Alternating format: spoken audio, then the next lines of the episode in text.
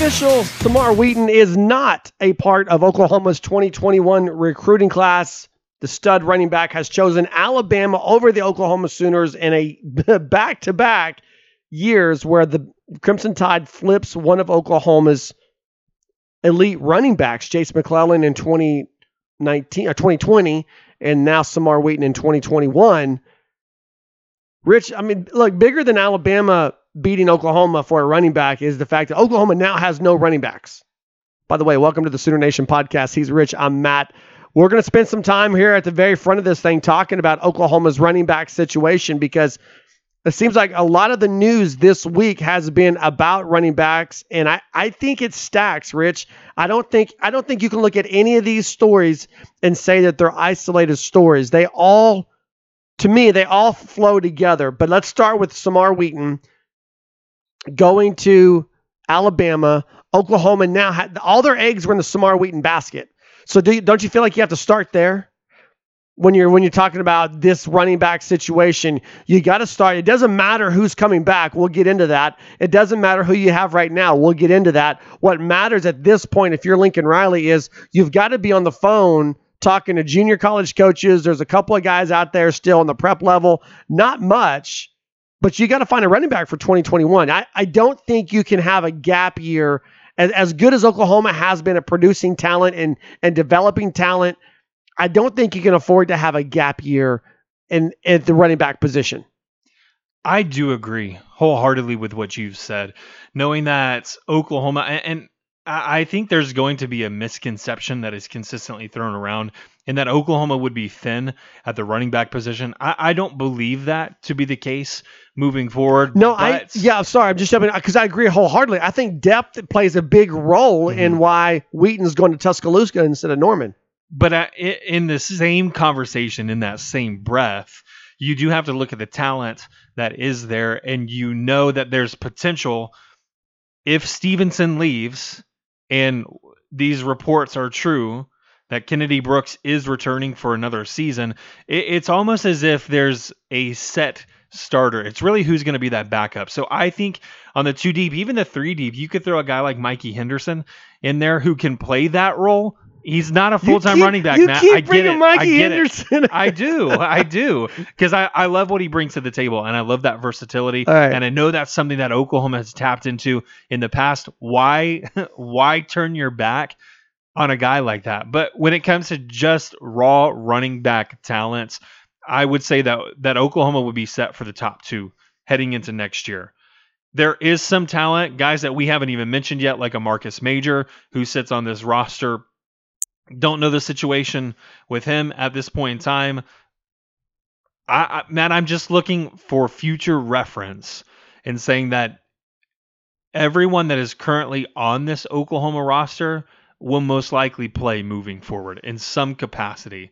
Scholarship running backs will most likely play in some capacity.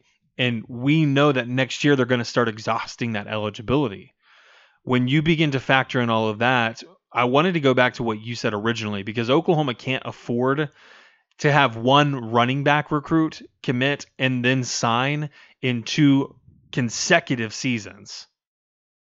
Well, right now it's 0 running backs. Well, they had one last year. Right. They have 0 for this year, guys, so 1 in a 2-year span. I see what you're saying. Okay. I thought you were talking about in one in consecutive season, but you're talking about Seth McGowan being the one guy in 2 years. Gotcha. The math just isn't going to add up, and I do have to wonder, who has Oklahoma really been holding in the back pocket? Who's that next name that they're going to go hard for? And 2 is, are there any JUCO prospects that they're going to begin to consider? Well, I'm glad you asked, because I have that answer.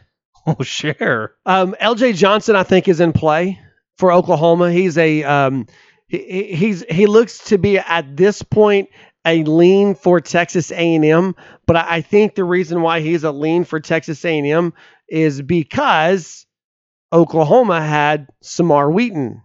So I think LJ Johnson now out of Cypress, Texas, and it's not a. I mean, he's the number 3 running back in the class, number 5 from the state of Texas. It comes down to Texas A&M and Texas. Texas is such a mess right now. I think Oklahoma can swoop in and make some noise with him. But if not, if the Aggies truly do have him locked up, then I think he's the only prep you have left right now. He's the only one that makes sense. But if you can't get LJ Johnson, then there's a Garden City Community College has a guy named Jordan Ford. Garden City's close. It's in this region. I promise you, Oklahoma's been on the phone with this kid. Jordan Ford is a guy that easily could sway towards Oklahoma. There's a guy out of American River Community College named Jeremiah Johnson. Mississippi Gulf Coast Community College has DeAndre House. So there's possibilities out there. But now if you're Oklahoma, it's almost, I feel like you almost have to play the old Mac Brown ploy here. It's first come, first serve. We got a spot open, and we'd love for y'all to come be a part of it. But the first one that tells me yes gets the spot. That may be where you are at this point, but if you're not going to get LJ Johnson, and they're behind the eight ball there with him, but you talk about having someone in their back pocket. The guys I can tell you that Lincoln Riley is getting in touch with are LJ Johnson out of Cypress, Texas, and Jordan Ford out of Garden City Community College. Those are the names you want to know, and I think if you go further down to Jeremiah Johnson or DeAndre House, then you've probably whiffed on LJ Johnson and Jordan Ford. That's where you are. Now, here's the important thing when we're talking about this story. I do think maybe a JUCO option is your best bet here. And the reason why is because they're short timers. All right. Rhamondre Stevenson has already been around longer than. Did you want to use the term stopgap? No, because they're not stopgap. Because that's where I went. If you remember correctly. Right. You were talking about Perrion Winfrey and Josh. Right. But because whoever comes in is going to have to produce like Rhamondre did. But now let's bring all this back around and let's talk about the running back news that came this week. And we'll talk about it in order. We get news that TJ Pledger is transferring out. Not a surprise.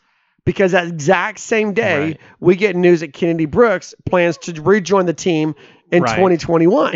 And I'm going to pause you just for a quick moment, because it did seem as if there were a line of dominoes that were waiting to fall after the initial report of TJ Pledger looking to enter that transfer portal. There had to have been a reason, and I didn't want to grasp at straws and make some guesses, but given the way that the season went for him, it said one of two things, and I think we got one of those, which is the news on Kennedy Brooks. Now, the second one, which I've already mentioned, is I don't know that it says anything about Rhamondre Stevenson yet. Oh, yeah, it does. Yeah, I think so? Oh, yeah. Well, I said this off the air. It didn't get recorded. So I have two pools of people that I get information from. One of them, and I call them my trusted sources. There are people that feed me information. The Knights of Camelot sit at the round table. I'm just saying, there are people that feed me information that they're right 90% of the time. And then there's that pool of people that just gives me interesting information. It's not verified. It's just, hey, I'm hearing this.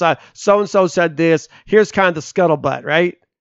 Both of those pools are telling me that Rhamondre Stevenson is a heavy lean towards returning in 2021. And the reason why, it comes down to film. You and I have talked a lot about film. We talked about this with Kennedy Brooks back when Kennedy Brooks made his decision to set out for 2020 because of COVID. One of the things I said was he's got 2 years of film. He's a 1,000-yard running back-to-back years. So he's got literally 2,000 yards worth of game film out there. Rhamondre doesn't have that.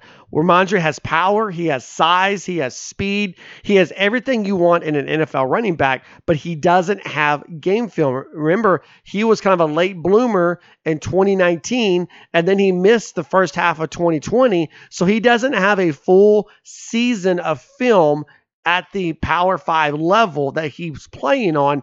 And so why he could leave and go to the NFL, he could also come back one more year, put together a full season of film, and then leave for the NFL as a high round draft pick as opposed to a mid to low round draft pick. That's where Rhamondre is.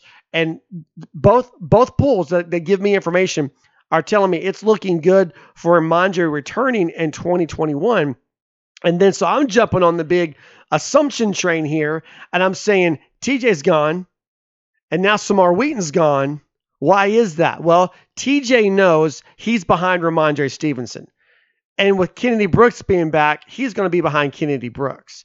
TJ Pledger's only hope to be a full-time contributor in 2021 was to beat out Rhamondre Stevenson. He absolutely did not do that. Now you got Kennedy Brooks coming back. TJ's gone. Samar Wheaton has the ability to be a day one type player in a program. So he could come to Norman where you've got Seth McGowan, who's only going to get better. You got Rhamondre Stevenson, who's going to be an NFL draft pick. You got Kennedy Brooks, who's going to be an NFL draft pick. So you got a long line in Norman, or you can go out to Tuscaloosa, Alabama, where we all know Najee Harris. I mean, he's not going to take that extra year. Dude's a senior. This time next year, he's going to be a multimillionaire. He's ready. He's going. There is no decision for Najee Harris to make. And then you got Brian Robinson, who's also a senior out in Alabama. And while his future is maybe up in the air, he could take that extra year. The point is, who's the NFL back that you've got to beat out in Alabama? I can tell you two of them you got to beat out in Norman. So the line to the field is much shorter in Norman than it is in Tuscaloosa. And that's what this comes down to, in my opinion. Yes, Alabama beat Oklahoma for a recruit. I get it. It sucks. It stings. It hurts. But when you put all these things together, you line up all these ducks in a row, you get a full story that really kind of paints the picture of why. And I'm thinking, okay, it's the right decision. If you're Samar Wheaton and 3 years from now you want to be in the NFL, where's that going to happen quickly? Well, it's going to happen probably more sooner than later in Alabama than it is at Oklahoma, because there's not as long of a wait. That's all I'm getting at. I hate it, but it is what it is. Now Oklahoma has to go find a running back, and in a hurry. I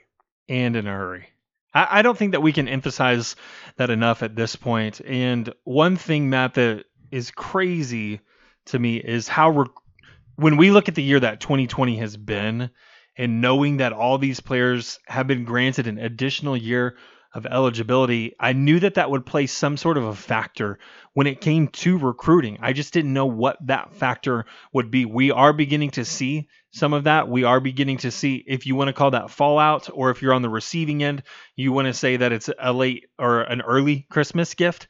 You can take whichever side you would like, but we're beginning to see just how that extra year of eligibility will shape this college football landscape. And it's easy to look, and this is where I wanted to go with this. It's easy to look at those recruiting rankings, and a lot of people tend to follow recruiting, and they tend to latch on to these star ratings of the different individuals. But truth be told, and this is not a knock against anyone who's ever been rated as a five-star, but we know that it doesn't always pan out for those individuals. Jeremy Calhoun was a phenomenal running back coming out of high school, just didn't pan out at the University of Oklahoma. I don't even think that he made it into the NFL. But needless to say, to illustrate that point, there's a five-star name who a lot of people were very familiar with, who just couldn't cut it at the collegiate level. And again, I'm not saying that's going to happen with Samar Wheaton, but it does show that you can't put all of your eggs in one singular basket, right, and say that this will be the savior of this specific group, this specific position. Oklahoma, I do think, may have shot themselves in the foot a little bit by not going hard on any other players. I did expect them to have two running backs in this class, and I don't know if that's a possibility.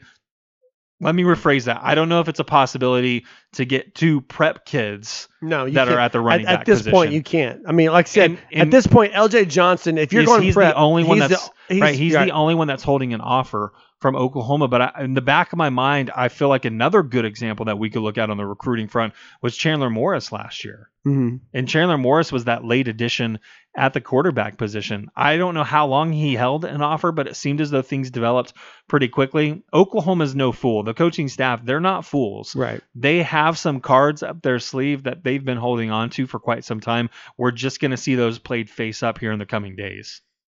Yeah, and right, and you just gotta. It's going to be fun from our perspective covering this to watch what happens with an LJ Johnson or what happens with these JUCO kids.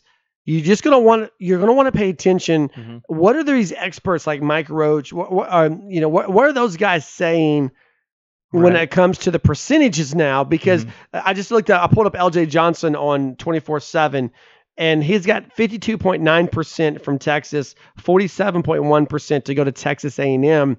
But it also says he's warm on both LSU and Oklahoma. So, I mean, you go back to 2 days ago, and Samar Wheaton was 100% Oklahoma. And if he's 100% Oklahoma, and then right now he's got a letter of intent that's gone in to Nick Saban's office, and he's gone, then there's no way you're going to convince me that Texas holding a 52.9% advantage is going to be secure at this point. Right, and this just as a general statement, I guess more than anything, I start to pump the brakes on these kind of situations, and the reality for me that begins to set in is, yeah, be excited about the future, but be thankful for what you have right now. And the names that we've mentioned, Kennedy Brooks, Rhamondre Stevenson, Marcus Major, Seth McGowan, these are guys who are on the roster, who have experience and have at least shown us what they're capable of.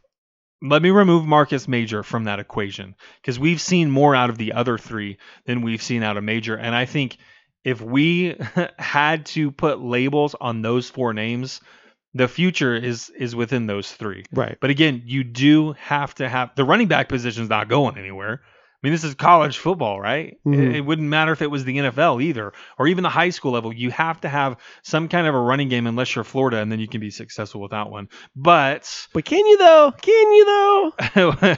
Oklahoma does, like I said, they've got a good crop of running backs on the roster. We like to use that term stable. That's not going to change in the immediate future. Oklahoma will address that. So don't be disappointed in what the future holds, but hang on to the now for right now. Yeah. Well, and also don't forget that, you know, the signing period is open, and it doesn't close until February. There's lots of time here for Oklahoma to figure something out. Hey, I want to stick with players leaving, because this is a bigger thing for the right now. And that, by the way, speaking of the right now, let me just jump back and say this. Oklahoma with the number one, even without Samar Wheaton, Oklahoma is still the top recruiting class in the Big 12 and number 9 nationally. So let's not just act like this class is crashing and burning because there's not a running back in it right now. That said, Tre Brown decides to leave. I told you Sunday when we did our podcast post Big 12 championship that was it for Tre Brown. Mm-hmm. I don't know if you remember me saying that or not. Yes, I do. But I didn't. Well, I knew he was gone to the NFL as far as he's going to declare. I didn't know that he wasn't going to play in the Cotton Bowl. And while I'm a little bit surprised and a little bit disappointed, I also get it, because he's going out on top. I mean, right. He had the game. He had the game at kickoff return, the interception to seal it, 3 years in a row, kind of helping Oklahoma cap that Big 12 championship. But here's my question for you. Is this a bigger deal for Oklahoma than Florida not having Pitts? Wow, man. Just take one of my true or false questions. Oh, okay. Well, off the table. No, we'll hit it. No, we'll hit it later. Let's table the conversation. Let me say this then about Tre Brown, because I understand where he's coming from. Tre Brown's biggest asset and the college level of football has been his speed. And when you begin to factor in, one, what he's selling to an NFL franchise, in that speed, if he's to put that at jeopardy and is to lose that for any reason, his stock is going to plummet. Right. I get that decision of Tre Brown as a cornerback with what he's selling, how he's been branded throughout the course of his career at Oklahoma, and then stepping back and saying, it is a game. It's a bowl game. It's probably a game that he does want to play in, to once again prove that this defense is capable of competing on the national level, but at the same time is his future's at stake. And it's easy for us as fans to forget that in the moment. It's easy for us to sit back at home in our lazy boys, chairs, couches, whatever it might be on the floor.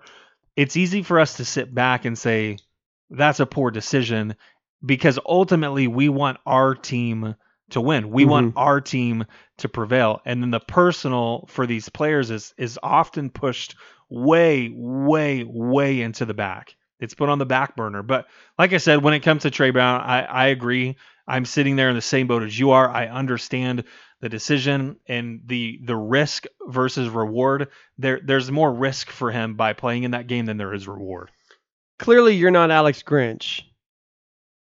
How do you know? Well, because you don't have as much money as he does. But let me ask you this. If you were Alex Grinch, what do you do at that corner spot? Do you just let, hey, DJ, you know, DJ Graham, you're a freshman. It's time to shine, baby. This is it. You've got a whole season under you. Let's get out there, see what you do. Do you look at Woodi Washington, a redshirt freshman, or do you move Trey Norwood over and let him go back to corner? You're shaking your head on that one. No, and that's because Trey Norwood's been so successful at where he's at. He's really blossomed in that role and has produced the most number of turnovers. The one thing that we've been clamoring for, not just this season, but even last season. Where have the turnovers been? They're finally starting to come. And I think if you move Trey Norwood, you risk losing some of that turnover probability. What I do is use the two names that you've said. DJ Graham has proven to be one of the better tacklers in this secondary. We said the same thing about Jaden Davis when he came onto the scene as a freshman. Mm-hmm. If you can put a guy out there and know that in space he's going to make the tackle, that gives a lot of confidence to you as a coach. So I look at DJ Graham, and again, I look at Woodi Washington, the two names that you've mentioned. No surprise, big shocker there. But Woodi Washington is another guy that I feel like had he been in more snap situations, had he been on, or had he played more minutes, I know that's a basketball term, but I'm going to use it. Had he played more snaps, I think we would have seen Woodi Washington come up with one, maybe even two more turnovers. I don't know what it is about him, but he seems to be in the right place at the right time. I'm not saying that he's going to be the best player on the field. I'm not saying he's going to be the best corner, the cover corner on the field, but whatever it is inside of him, instincts, I don't know what it is, but he has this innate ability to put himself between a receiver and the ball and make a play on it. Right. And again, that's what I like. So against a Florida team that you're looking at throwing the ball more than running it, I think you just lean into those two guys. You don't experiment a lot, which I would have said differently last week. You don't experiment a lot, especially with Kyle Pitts out. You don't experiment a lot in that secondary for me. You stick with the tried and true and get the job done. All right, Tre Brown gone to the NFL, won't play in the Cotton Bowl. Are there a few other players who will or will not make that decision? We're going to talk about that. Plus, Oklahoma basketball loses an absolute heartbreaker Wednesday night to Texas Tech. This is the Sooner Nation podcast. Oklahoma, look, Rich, I know you didn't get to see the whole game, but I know you saw the final play. Oklahoma loses 69-67 to number 15 Texas Tech in Norman, a game in which Brady Manick scored how many? Two points the entire game. You got Kirkweth, Brady Manick, two of your starting five combining for 5 points. I do want to tell you this. Mo Gibson led the bench with 11. I know you don't like Mo Gibson. You think he's just a waste of a scholarship, but I never said that. I mean, what I'm trying to say, he's about the new Gibson, Matt, was that he wasn't a proven scoring option for me. Harkless 4 points, Mo Gibson 11. Just want to, like I said, as long as the consistency's there, I'm willing to give it to him. Throw that out there. But this was a game that came down literally to the final seconds, where you got Iwakor missing a free throw. And, man, the ball gets tipped, and then it lands exactly where you want it to be in the hands of your go-to guy, Austin Reeves, right there at the rim, and it just doesn't bounce in. I mean, heartbreak city for Oklahoma, and we talked about this schedule, Rich. You got to love the fight in them. You got to say that. I know I'm not big into moral victories, but you got to love the fight. But, man, it doesn't get any better from here. It's West Virginia at home on January 2nd, and then you're at Baylor, West Virginia's number 7, by the way, at number 2 Baylor, at number 3 Kansas, before you get a break to come back home against TCU, a team that you've already beaten in conference. Oklahoma could be staring directly in the face at 1-4 by the time that TCU game rolls around. But it's just the worst way to lose. You got some true or false questions, right? I do. Here's what I'm going to say about basketball before we move on from this is the one thing that I'm beginning to recognize about this team, Matt, because you and I said that they could legitimately finish top four in the conference. There are some pretty good teams within inside of that top four at this point, but Oklahoma's proving that they can be competitive on the same floor with ranked opponents. You have to look at their losses, the one to Xavier, where Xavier lights out shooting, now is in the top 25 at number 22, and then, of course, the loss to Texas Tech 15-2. This is a team that has some kind of components, some kind of chemistry that will allow them, and I've maintained this every year that Lon Kruger has been the head coach. There's some kind of chemistry that allows this team to jump out and surprise some others. I think this was just the first taste of that. This is a hungry team after not getting to play in the NCAA tournament last year and having their seniors go out that way. I know that was canceled. No one got to play in the NCAA tournament, and none of those players were granted an additional year of eligibility. So it was definitely an odd year, but again, I think this is a team that's hungry. I think this is a team that has an identity, which is a very good thing here early on. And these guards are just going to have to suck it up and play long minutes. That's the one trend that I'm noticing take place at this point of the season. As we move into True or False, Matt, I know I'm going to put you into the hot seat here. It's your favorite place to be on the podcast. Yeah, because I have no idea. There's not a game until we actually have another podcast before the next game.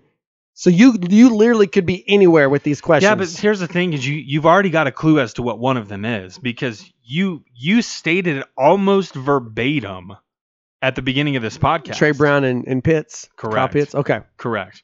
So I'm just going to jump in. We're going to throw out these true or false questions, and then we're going to look a little bit at some of this NFL talent that Oklahoma has on the roster and ask the question of stay or go. Should I stay or should I go? Here's the thing, Matt, because I know that we really haven't dissected or gotten into any of the comments coming from this Florida linebacker. I went ahead and I did a little bit of digging. Okay. From 2012 to 2016, during those seasons, I'm not saying that it happened. There was a win against Auburn that will count in this, and that one fell the new year of 2017. But during the 2012 to 2016 seasons, Oklahoma claimed a 4-1 record against SEC opponents. Since that moment, do you know what Oklahoma's gone against SEC opponents alone? Here, let me help you. They're 0-3. Wait, I couldn't tell. I couldn't remember if it's 2 or 3, but it was Georgia. It's all the college football playoff. Yeah, Georgia, Alabama twice, right? Yes. Okay, that's what I was. That's the pause. I was like, was it once or twice with Alabama? So when we're looking at... Like, can you... Wait, time out. I know you're getting to a question, but can we not differentiate the difference between going to Knoxville and winning in the regular season and playing the best team in the country? Can we not? I mean, we can. But again, I thought we can... Let's take the Trevor Knight year, where Oklahoma goes into the Sugar Bowl and beats what many considered a better Alabama team, considered an Alabama team that should have been playing for a national championship that year, but... Ultimately, that doesn't happen. They get beat out. I believe it was Auburn, the Iron Bowl. Yeah, that was the kick goal. 6 year. Yes. Oklahoma has gone 0-3, Matt. So there are some good wins prior to that, and there are some difficult losses to swallow. Since unlike the Georgia game, where Oklahoma had a major lead heading into the second half. But let's LSU last year, best team in the country. Alabama, best team in the country. It wasn't Alabama twice. It was LSU, Georgia, Alabama, and LSU. Yeah. But that's what I was. That's where I was lost. But I mean, when they lost to Alabama, and they lost to LSU, those are the two best teams in the country. Now the Georgia game was just. We've talked about that. I mean, we've talked Oklahoma. I will go to my grave believing Oklahoma was the better team in that game. But whatever. You have a question. Yeah, we're going to get to it. You're kind of we're already having the debate here. But true or false? This is the segment where I'm posing it to you. True or false? Given the recent trend, Oklahoma is a good bowl matchup, but the Sooners are not on Florida's level.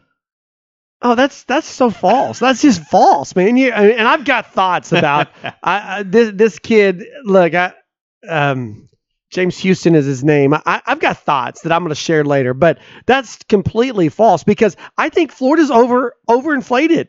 I don't think this is a Florida team that's... I mean, Florida was pretty competitive with Alabama in that SEC championship game. And we've said that Alabama is an elite team. Maybe not on this podcast, maybe not ever while we're recording, but Alabama has separated themselves as an elite team from the rest of the pack. The rest of what pack? The rest of the country. So, Ohio State, Notre Dame. Wait. Okay, say it again. You're saying Florida State belongs in that state? No, not Florida State. We're not talking about Florida State. I did that last time. Yes, Florida. You did. I'm saying Alabama has separated themselves. Okay. And here's a team in Florida who just went toe-to-toe with them. Yeah, but what happened the week before that? I don't know. You throw a shoe and you lose the LSU, one of the worst teams in the SEC. And so true or false, you're answering this is with a false. It's false because... You think Florida's an inflated team. That's where I cut you off. I think this is going to be a fun game. And I think at this point, I would say odds are 50-50 for OU to win or lose this game. I couldn't say odds were 50-50 against LSU in the Peach Bowl. Could you? No. What about Alabama in the Orange Bowl? I didn't think Oklahoma had any business being on the field with LSU that year. That was a generational team. This is as close to a... This is as close to even as Oklahoma has been in a bowl game since that Georgia game in the Rose Bowl. And with all due respect, I just pulled it up. If you go to ESPN and you look at their matchup predictor, whatever thing, you know what the odds are? I'm looking at it right now. What do you think on their match on ESPN's matchup predictor, what do you think the percentages are that OU wins this game? Yeah, I'm trying to cheat and look at the reflection in your glasses, but the reflection's so tiny that I just can't make out any of the wording or any of the diagrams that exist there. Given what you've just said, because I do believe you've given me a clue, but I would have to guess, and I do know the favor. Oklahoma started as a 2.5-point favorite. That swung 3.5 into Florida's favor. Given that, I'm going to say that Oklahoma 48.5, Florida 51.5. Oklahoma 57.4. Wow. Florida 42.6. Wow.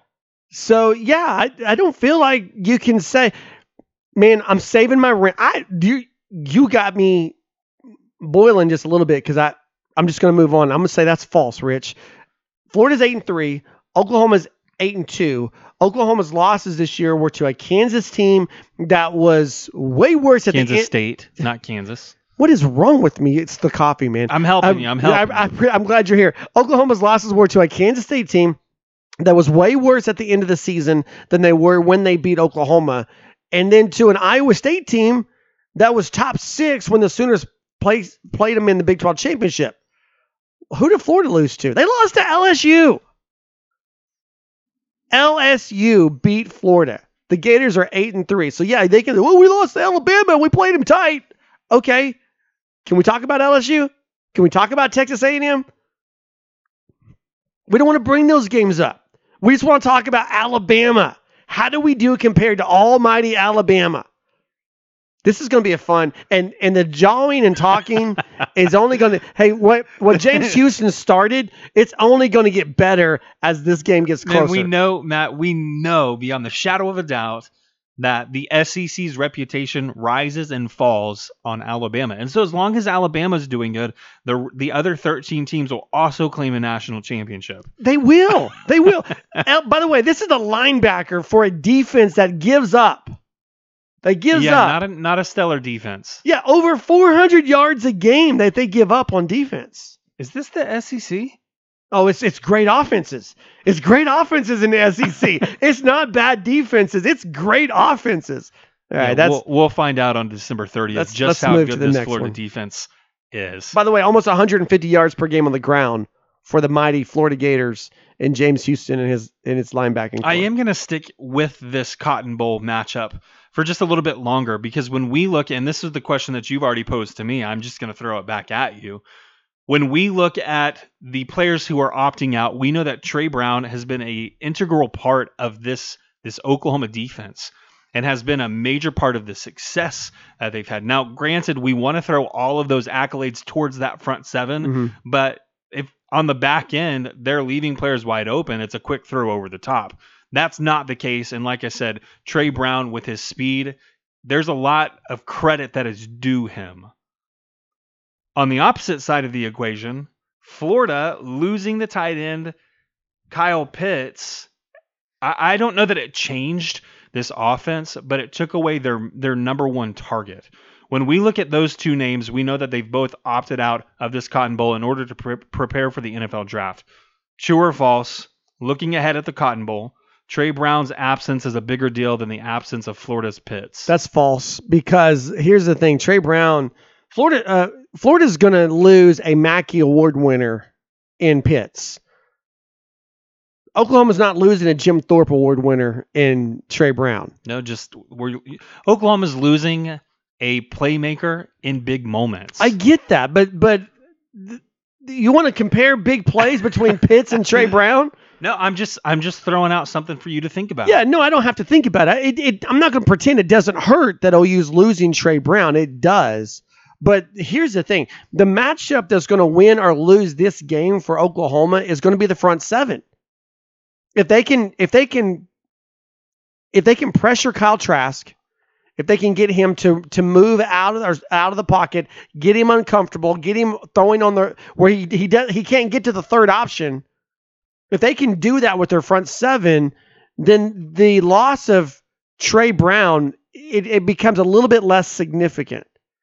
And on the flip side, if Oklahoma can continue to do that with their front seven, the loss of Kyle Pitts for Florida becomes that much more significant because Trask is losing his safety blanket. So the answer to this question is going to be, and what Oklahoma's front seven does against Florida's offensive line and what they do in the backfield. And I think that plays more into the hand of Florida missing Pitts than it does to Oklahoma missing Tre Brown. I don't want to belittle Tre Brown. I do think he's going to be missed, but I don't think it's as big of a deal as not having the best tight end in the country. Imagine Oklahoma going in. I mean, 2008, you didn't have DeMarco Murray against Florida, but remember also they didn't have Jermaine Gresham. Or was that 2009? They had Jermaine Gresham. They didn't have him in 2009. Look how that offense changed, even though you lost Sam Bradford, but you never even had Jermaine Gresham to start 2009. Best tight end in the country.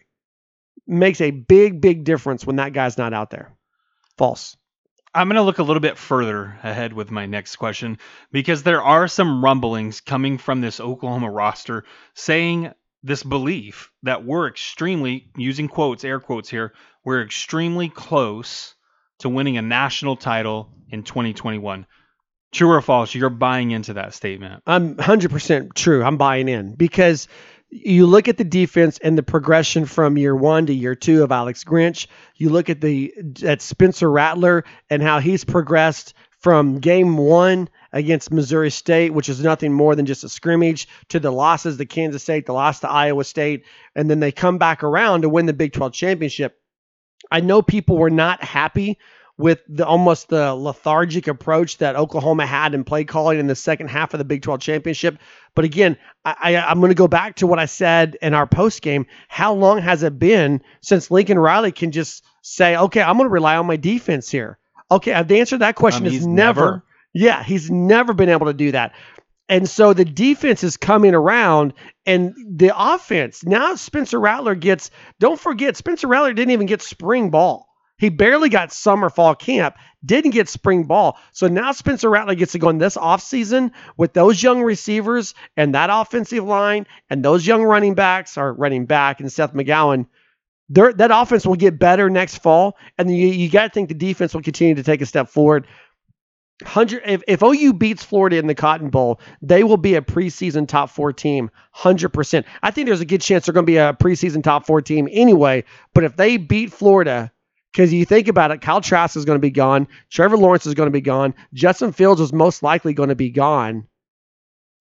Beating Florida in the Cotton Bowl really sets Oklahoma up well for 2021. I'm all in on that. A part of that equation is retaining this coaching staff as well. It's something that we've talked about. Obviously, you're losing Shane Beamer, the next guy up on that list of potential coaches that could make a move from a position coach or a coordinator role to a head coaching job was Alex Grinch, mm-hmm. as his name began to swirl around that Arizona opening. Again, I think success in 2021 rides upon retaining him. Yeah. So true or false? Any questions about Alex Grinch leaving for a head coaching position have been squashed now that Arizona has found their head coach. For this year, true. I think that was kind of a litmus test to see would he listen, which we know he would. He was willing to listen, but Arizona's not the job you leave. He's making $2 million a year at Oklahoma.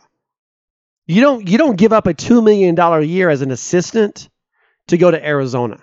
You just don't. It's not that good of a job. Name me a great coach in your lifetime from Arizona.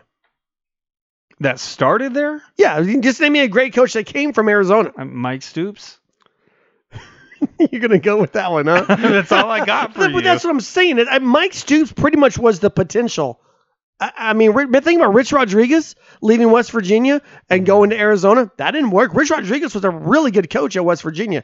Mike Stoops, a lot of potential as a defensive coordinator, leaves Oklahoma, goes to Arizona. Kevin Sumlin was a bum. I'm sorry. Kevin Sumlin and I have a history together. We had a very infamous Twitter spat back before Oklahoma got steamrolled by Johnny Manziel in the Cotton Bowl. Kevin and Sumlin and I went back and forth, and Texas A&M fans are the worst. I'm just going to say that out there. But that was a terrible hire by Arizona. They literally took Texas A&M's garbage and hired him and made him their head coach. It didn't work. I'm not surprised it didn't work. It wasn't working in College Station. But the point is, that's a mess out there. You don't leave a secure $2 million a year job to go try to clean up that mess. Unless you're trying to get into the NFL. Maybe, but still, even at that, I don't think that's... I like what they did because they went and got an NFL guy to coach at Arizona, and they needed to because Arizona State has Herm Edwards, who's an NFL guy. But still... You stay away from that. The point that I'm getting in all of this is that if you look at Alex Grinch, he's going to go into year 3, and if they take another step forward in year three, then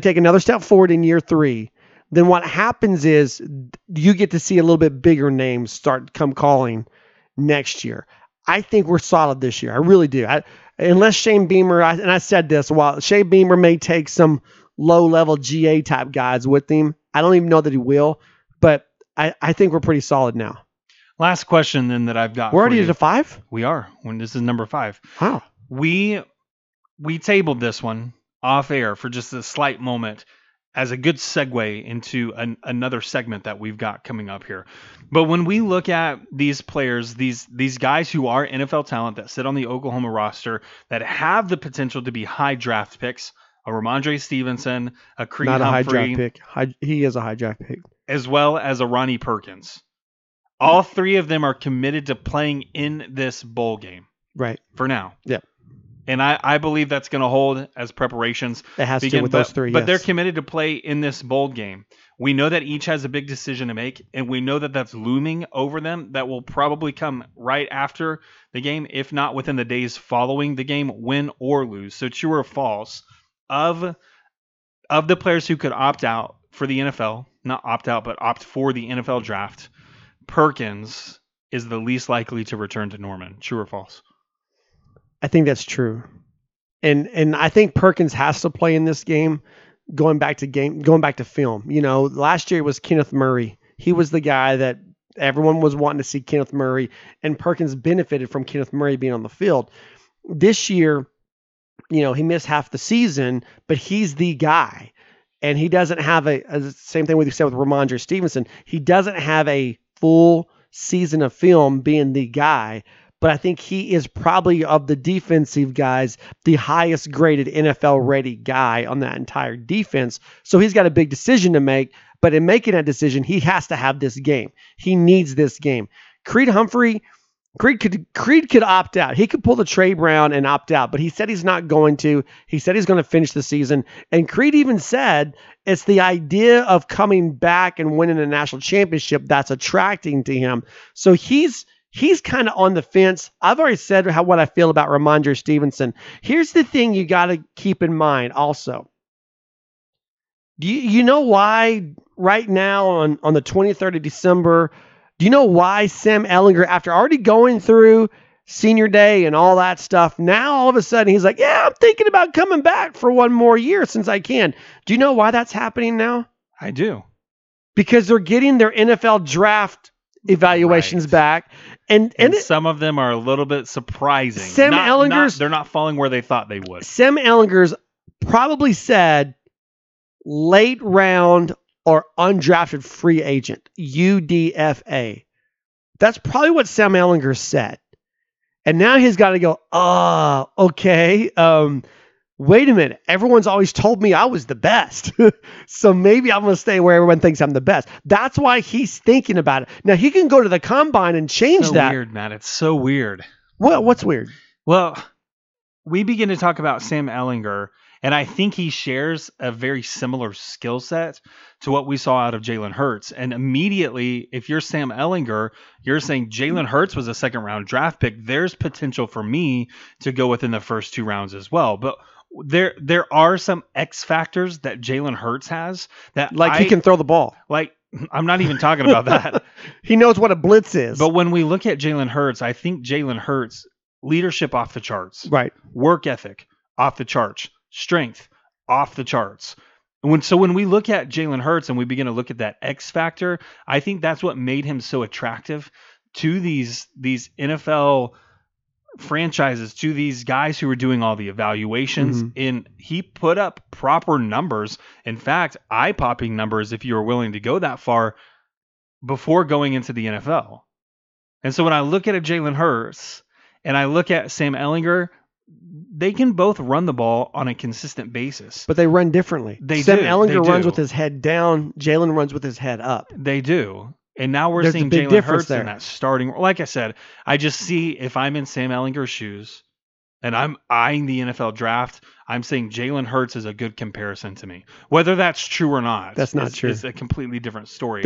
But saying that a guy who wasn't known at Alabama as a throw first guy, but more of a game manager and more of a guy who is going to pick up those short yardage downs, or at least give you an option to confuse a defense. When you look at that, like I said, I think if I'm Sam Ehlinger and I'm in his shoes, I say I've got that same skill set. Well, which he could go to the combine. That's where Jalen Hurts really changed some things was at the combine. And Sam Ehlinger could say, you know, I could go to the combine and make this better for me, or I could go to the combine and make it worse. And that's where he's considering. But see, that's why Tre Brown's gone. Tre Brown, he liked what he got back on his report. Yeah, and Creed Humphrey, I think, liked what he got back on his report. I don't know what Rhamondre got back on his report. I don't know what Ronnie Perkins got back on his report. But I would be willing to bet the two guys on Oklahoma's roster right now who got the highest draft grades were Creed Humphrey and Ronnie Perkins. I can't disagree with that. So let's talk more about that, shall we? Okay, so we've talked about it. Creed Humphrey, Rich, stay or go? The verbiage that Humphrey's using in any interviews, anytime anyone's talked to him, leads me to believe that he's staying. If it's up to me and I have a Christmas wish list that comes true, I want him to stay because he's the anchor of this offensive line. We talked about the tenacity that he plays with and how he sets the tone for the rest of the group. Now, we expected from this offensive line a potential of 3 offensive linemen to be featured on the all Big 12 conference teams. That didn't happen this year. I mean, first team. Right. That didn't happen this year. I still think there's that potential. I think this is that caliber of an offensive line. Pro Football Focus graded them out as the second best offensive line in the country behind only Ohio State. So needless to say, Creed Humphrey has a big say in where Oklahoma falls in that ranking. So if it's my Christmas wish list, I want him to come back, but I also believe because of the verbiage that he's using, he is staying. Yeah, I agree with you. I feel better about it now after his comments this last week about wanting to come back and win a championship I'm leaning towards stay. Rhamondre, I told you I think he's staying. What do you think? Stay or go? Yeah, I'm with you there. And a lot of it comes down to what you had mentioned earlier in what's on film, what's on tape, what has he shown us? Because he already sat out half of this year and he played basically in a backfield with three other players competing for time in a Kennedy Brooks, in a Trey Sermon. Rhamondre Stevenson has 5 games. Is it 6 or is it 5? 5. 8 and 2. So yeah. 5 games. Yeah. There are 5 games of tape where he's the feature back in this offense. I think he needs another one. I don't know that he's going to get a first round, a second round, or even a third round grade. At this point, it's probably somewhere in the middle. So I think he comes back. Ronnie Perkins. Gone. Yeah, I agree with you on Ronnie. He has nothing to gain by staying. I agree. And I hate that unless he wants to, unless he, you know, he catches the fever like Creed's talking about. But I think, yeah, he's gone. I will say this, though, is as big of a deal as Ronnie Perkins is for this defensive line, it's easy for us to completely blank on the names of Jalen Redmond and Isaiah Thomas. Now, Isaiah Thomas is a senior. He's got one great... Is he a senior? He's a junior. He's got one great year of film out there. I see no way that he goes to the NFL. I think he puts a second year of similar stats up. Yeah. And again, when you add Jalen Redmond to that equation, this is still a pretty good line on the outside. Depending on what Winfrey and Ellison do is going to heavily dictate how good they are on the inside. Yeah, and I'm hearing pretty good things about Redmond coming back next year as well. Let's go with some interesting names now, okay? Guys that could easily leave, but they could also easily take advantage of this extra year. Guys like Theo Howard. I mean, he came to Oklahoma for a reason, right? Right. Because of that transfer, because of the injury, I say there's no way that he leaves. Okay. What about Eric Swinson? Man, Eric Swinson, I could see retiring from football after this year. Really? I don't know that he would move on to the NFL. I don't know that he's an NFL offensive lineman. When I look at him, though, I could see him going into a coaching role more than anything. Become a GA? Mm-hmm. All right. So you're saying, you're calling it right now, Anton Harrison starts at left tackle next year? I'm saying Swinson's gone. Okay. But not to the NFL, just gone for the team. Mm-hmm. Okay. How about, here's the big one. How about Perrion Winfrey? Stay. Why? Man, a lot of it comes down to some of the similar reasons that I mentioned for these other players. Perrion Winfrey, coming from the JUCO ranks, has now made a name for himself on the big stage. Again, when you begin to look at the competition that he's played against, it's easy when you're the number one JUCO recruit in the country to say that I've arrived. Mm-hmm. But when you can replicate that success at the Division I level instead of at the JUCO level, it says a lot about who you are and the potential, the ceiling that you possess. A personal standpoint here is I want to see those, and I said this about basketball, so I'm going to really reiterate that when it comes to Winfrey. I want to see a sustained level of production from him from more than just one season, because I think if I'm an NFL guy, I'm asking the question of how much did Perrion Winfrey benefit from a guy like Ronnie Perkins? How much did he benefit from a guy like Isaiah Thomas? How much does he benefit from that rotation with Josh Ellison? Can he maintain a similar level of success? Can he maintain that disruptiveness in the middle without a Ronnie Perkins if Ronnie Perkins does opt to leave? Yeah, I agree. I think Perrion Winfrey has a lot more to gain, but he's like Rhamondre, where he could go and be a late round, but he could stay and really, really set himself up next year. So yeah, I think he could be more successful than Gallimore. Yeah, I think smart money. Oh, I agree. He's a little bit quicker off the snap than Gallimore was. Gallimore was a little more powerful than what Perrion Winfrey has been, but Winfrey's quicker off the snap. All right, let's talk about our man James Houston. By now, if you're listening to this podcast, you have heard James Houston's quote about Oklahoma.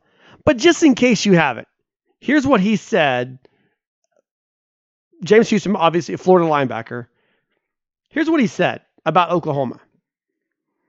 Oklahoma is a good matchup, but they're not on our level. They're not the SEC. They're not the Florida Gators.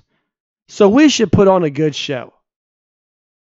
So let's break this down and let's talk about it for just a second. Just the ridiculousness of this comment. Is Florida a better team than Oklahoma? Possibly, but possibly not. There's just as good of a chance that Florida's not any better than Oklahoma as there is a chance that they are better than Oklahoma. So what he's doing is he's lumping Florida in with the SEC having the best team in the country. He says that they're not on our level. They're not the SEC. Can you imagine for just a second? Let's take one of Oklahoma's rivals. Let's take Texas. Let's take Oklahoma State. Can you imagine Oklahoma State getting ready to go to play Miami and say, well, you know, Miami's pretty good, but they're not on our level. They're not the Big 12. They're not Oklahoma. I mean, you know what we would do as Oklahoma fans? We would roast Oklahoma State over that. We would roast Texas over that. We would roast any team in the Big 12 over a comment like that. Yeah, you're not Oklahoma. You lose to us every year. But yet the SEC, this is what they do. Has the SEC produced the best team in the country? Yes. And they did it last year as well. But just because the best team in the country resides in your conference doesn't mean that you are an elite level as well. Last I looked, this is a team that lost to LSU. And it wasn't the LSU of last year either. Last year, you lose to LSU like, they're the best team in the country. I walked away from the Peach Bowl going, that's a good team. That's the best team in the country. It's basically an NFL team. Exactly. Well, it was. I mean, that's what's happened to them this year. Right. So you walk away from that going, man, those guys were good. That's not the LSU they lost to this year. They lost to Texas A&M. Last I checked, Texas A&M is not Alabama. And so for this guy to come on public record and give bulletin board material, yeah, okay, let's compare. Florida, 41.6 points per game scored. Oklahoma, 41.8 points per game scored. Who's the better offense? I don't know. Oklahoma can run the ball. Florida can throw the ball. Let's say they're doing it in different ways. And you look at an experienced quarterback versus a true freshman, redshirt, which isn't really the case. But you look at a freshman, a first-year starter. There are stark contrasts that exist. I see your point, Matt. I see where you're going, but continue. Well, let's go to the defensive side of the ball then. Florida, 28.6 points per game allowed. Oklahoma, 21.9 points per game allowed. Guess what? James Houston is right. Oklahoma's not on Florida's level. They're above Florida. They're above Florida in the rankings. They're above Florida in the standings. When you look at losses, 8-2, both teams with 8 wins, but Florida's got 3 losses. Yeah, they're not on the same level. They're one level below Oklahoma. And you look at the points allowed, you look at the yardage allowed. This is a defense that gives up over 400 yards per game. And here's what's interesting about this. These two teams are in opposite positions of what they were the last time they met. Everybody remembers the last time they met was 2008. And you had Sam Bradford and that prolific Oklahoma offense shattering records. And yet Florida, who was, okay, they find a way to score offensively with Tim Tebow. But really, it was the defense that Florida had in 2008. It was that defense that was the staple of this Florida team. Now they're opposite. Florida has a Heisman Trophy contender in Kyle Trask. Not a Heisman Trophy winner, but a Heisman Trophy contender in Kyle Trask. And Oklahoma is the one who's taken the giant step forward defensively. And when you look at the liabilities of this team, only one of them has a defense as a liability, and that's Florida. So excuse me if I don't jump on the Alabama's the best team in the country. That means everybody in the SEC is better than everybody in the Big 12. I'm not buying it. And neither should you. That's my thought. That's my rant. That's the end of my thought on that. Hey, we do want to break down just real fast before we close out this podcast. We do want to break down Oklahoma's offense versus the Florida defense. We're just giving general thoughts here, right? Just some general thoughts. I know we got to go in depth next week. Right, but we got to save some material. Yeah, that's, but just some initial thoughts. Oklahoma's offense versus this Florida defense, particularly since we're talking about James Houston and his asinine comments.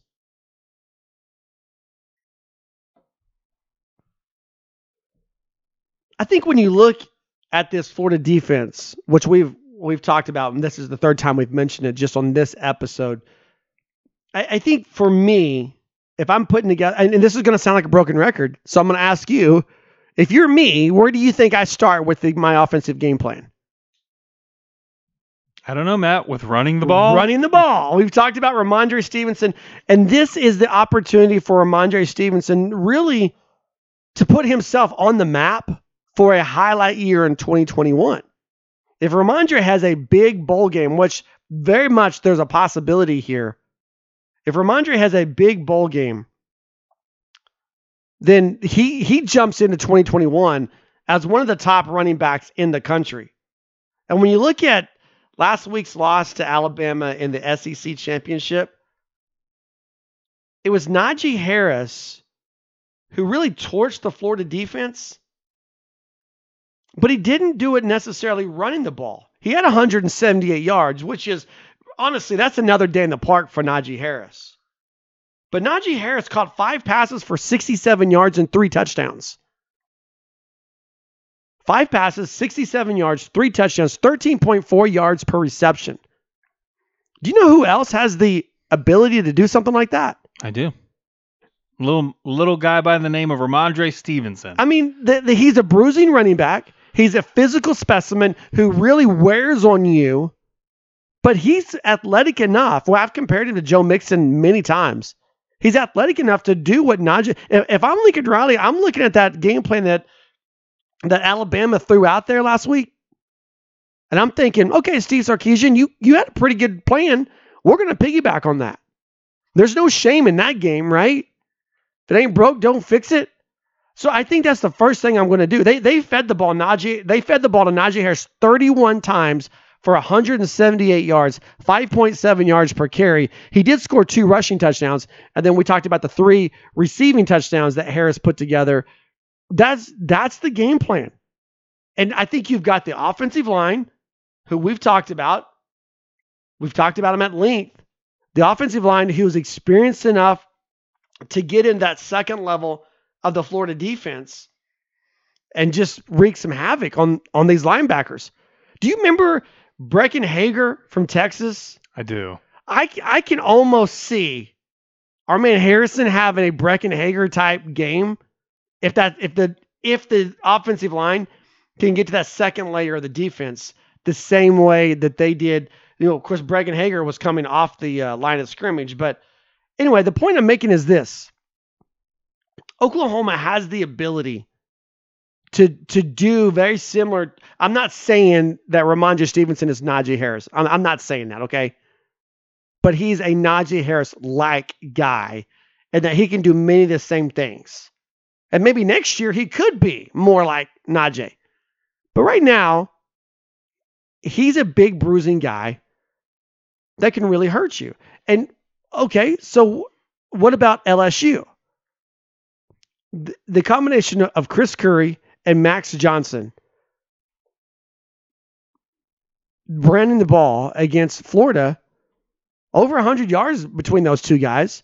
And what did LSU do? They set up the big play through the air by running the ball. They just crammed the ball down Florida's throat, forcing the Gators to buy into the play action. And when it was all said and done, LSU, above the season average, over 400 yards of offense against this Florida team, 239 through the air, 179 on the ground, pulling off the upset win. This is not a Florida defense that you just look at them and you think, holy cow, we've got to figure some things out offensively. This is a Florida defense that you look at them and you say, okay, here's some things that we can do. Isaiah Spiller for Texas A&M, 174 yards on the ground. You get what I'm saying? I mean, it's just the 3 losses for Florida this year. it started on the ground. But if you look back over the course of the season, they've continually given up 100 yards on the ground. But the three losses, it was above their average, particularly with Spiller and with Harris. Would you take Texas A&M's offense over Oklahoma's offense? No. And I'm just not a Kellen Mond fan. I'm with you. But Texas A&M, 543 yards of offense against this team. So for me, I think I've made a pretty good case. I'm starting with Rhamondre. And it's not a game, like I said, in the Big 12 Championship where Rhamondre could have 21 carries, right, and average 3 yards a carry. I think Rhamondre has 21 carries and very easily averages north of 5 yards, 4.5 to 5.5 yards per carry. I think this is the type of potential he has in this game. And if that's the case, then you got to start looking at Marvin Mims and Braden Willis and, you know, Trajan Bridges getting deep on this secondary, because I do think the combination of what Alabama did and what LSU did by setting up the pass, the game plan is there, and their propensity for OU to score in the 40s, it's there. There is so much potential there for Oklahoma to have what we would call a typical OU offensive performance, but we just hadn't seen it the last 2 weeks. They were stuck on 27 against Baylor, stuck on 27 against Iowa State. Florida can't hold a candle right now to Baylor and Iowa State's defenses. I'm going to add one thing to what you're saying, because I do believe that Florida's defense is median. They're pedestrian. They're not below average, but they're not above average. They're going to fall in the middle of the pack. And I get, when we look at the collegiate game, a lot of it is shifting towards this ability to outscore your opponents and play very little defense. That way, if you do get a stop, it's just that opportunity, one more possession. We're not seeing teams really control the clock as much as they used to. We're not seeing teams come in and be run dominant teams in the SEC anymore. That was a trend that we had talked about for years. It's finally sweeping across the entire 14 teams in the SEC conference. But what we're ultimately beginning to realize is that some of these defenses aren't as good as we once thought they were, because you can't just stack the box and stop an elite level running back and force a game manager at quarterback to throw the ball consistently. It just isn't the way that the game, the makeup of the game, it doesn't lend a hand to it anymore. Right. When I'm looking at Florida, though, one thing that I will say about them versus Oklahoma's offense is that in that Big 12 championship game, one thing that was extremely concerning to me was third down conversions. Oklahoma was 1 of 11. That gives them just over a 9. It's 9.09 for anybody who wanted the exact number, but that's a 9.09 conversion percentage. That's not a very friendly number to an offense. And when we begin to look at what Florida is doing, Florida, again, falling in the middle of the pack, they are number 7 in the conference. Opponents' third down conversions at 40.88%. When you look at what Oklahoma wants to do offensively, I think a lot of it is going to hinge on converting those third downs, but it's finding success in the running game on first down. It's using that play action to get things moving and getting some of these players open against those safeties biting down on that play action. So I do think Oklahoma has to do what you're talking about with running the ball, but I do think they need to find a way to be successful, whether that's getting creative, whether that's creating those mismatches that we've talked so highly about from Lincoln Riley in order to keep these drives sustained. Yeah. Oklahoma's got to do it. They've got to find a way, because I don't think they can have a repeat performance like they did in the Big 12 championship game. It's Kyle Trask as the quarterback. They're going to put up points. You're not going to keep them out of the end zone forever. No, I totally agree. I mean, when we flip the script on our next podcast and we talk about Florida's offense versus Oklahoma's defense, I'm going to be the first one to say Oklahoma hasn't faced a quarterback this season like Kyle Trask. But for right now, I don't think I can agree with you. Maybe they're middle of the pack in the SEC, but they're not middle of the pack when you talk about defenses that Oklahoma has faced this year. I think, off the top of my head, I can tell you what I believe are 3 defenses in the Big 12 that are maybe 4 defenses in the Big 12. I think Iowa State's defense is the best defense that Oklahoma's seen this season. I think Baylor's defense is probably the most physical defense that Oklahoma's faced this season. Oklahoma State defense, I would put them ahead of Florida and maybe TCU. But here's the thing. When you talk about the SEC, name me the best defense in the SEC. It may be Texas A&M this year. I think you're right, but maybe Georgia as well. But I think that's to me, it's a coin toss, Texas A&M or Georgia. But then who's the next? There isn't one. I mean, this goes back to the comment about they're not the SEC, they're not Florida. Are we forgetting that this is a conference that has? Did you watch the Ole Miss LSU game?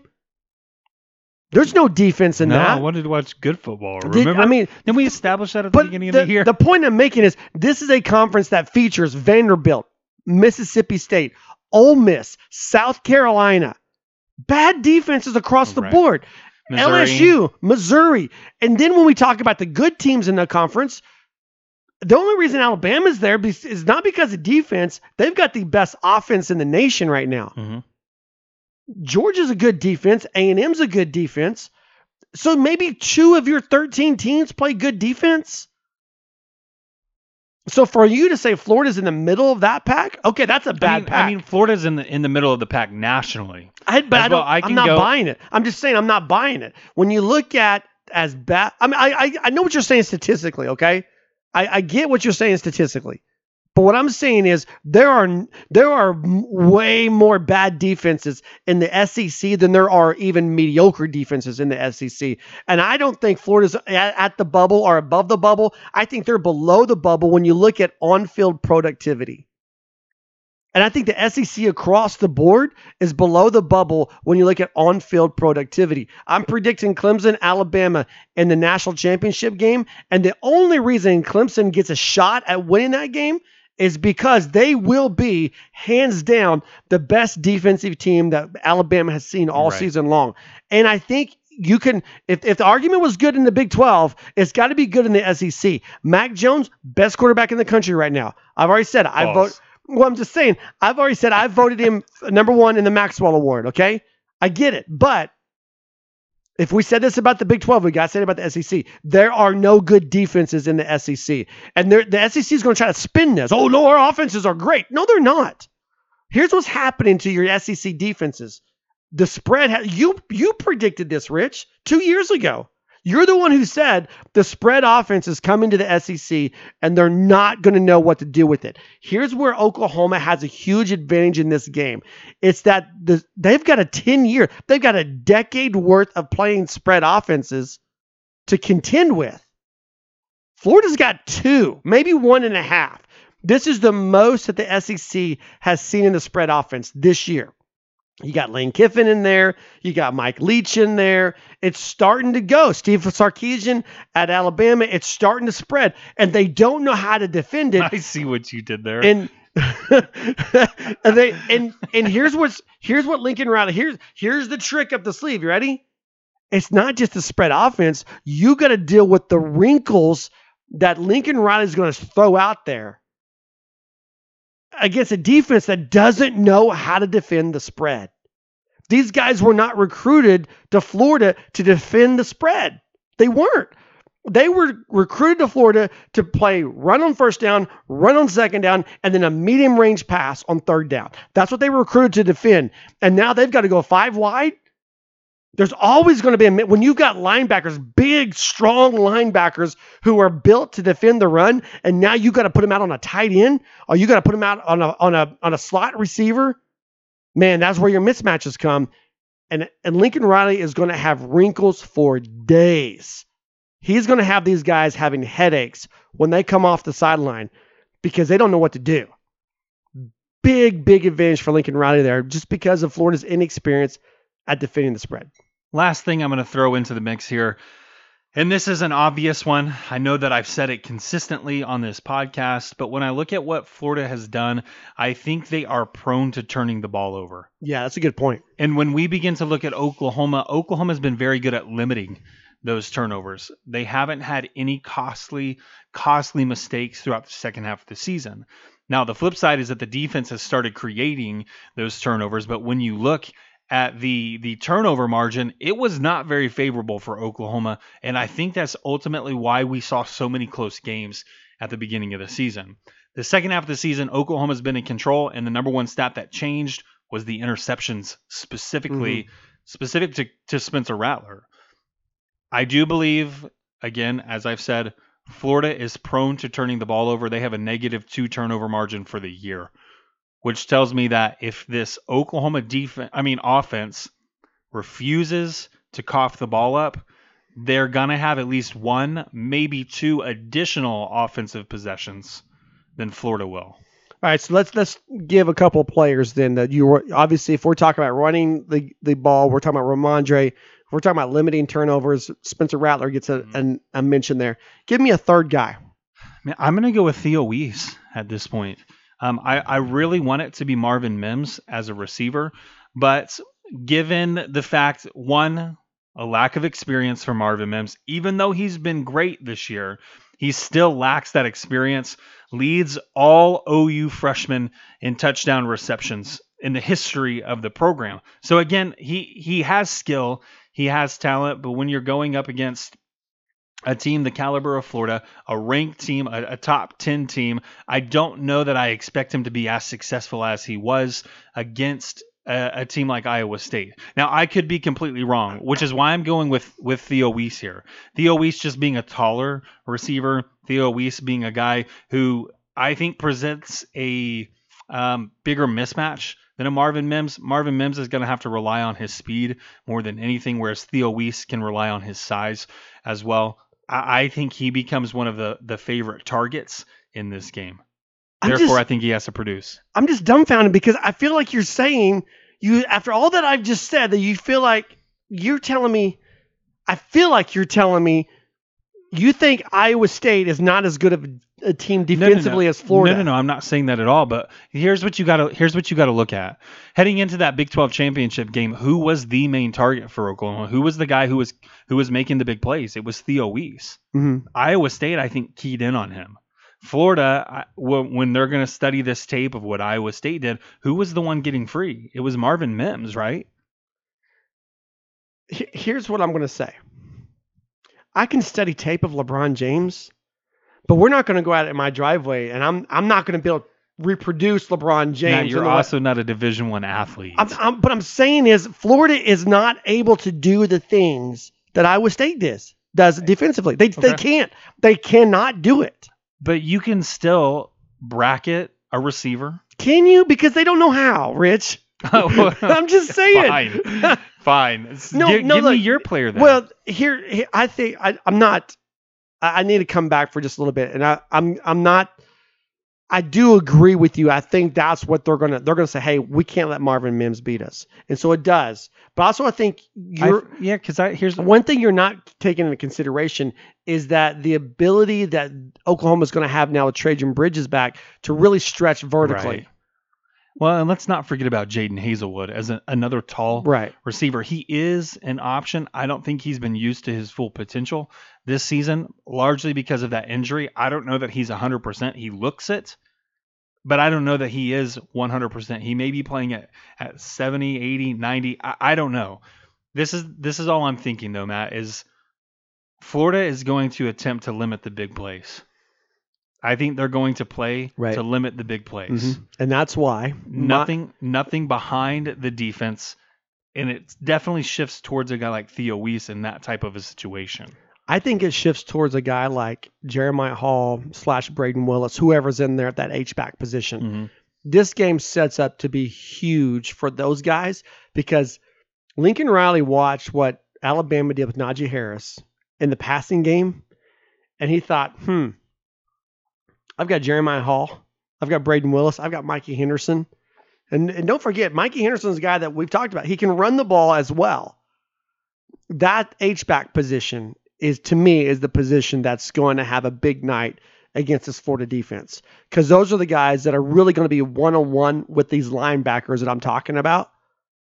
So those are the guys. I believe the biggest game of not – we've mentioned – the biggest game of guy not named Spencer Rattler or Rhamondre Stevenson is going to be one of those H-back guys because they're just going to eat all night long. Okay. I'll allow it. I appreciate that. Hey, Merry Christmas, Rich, and Merry Christmas to you listening to the Sooner Nation podcast. Thanks so much for hanging with us through another fun football season. We will have one more podcast before the Cotton Bowl to break down more in-depth Oklahoma, Florida. That entire podcast will be dedicated to the Sooners and the Gators in this matchup.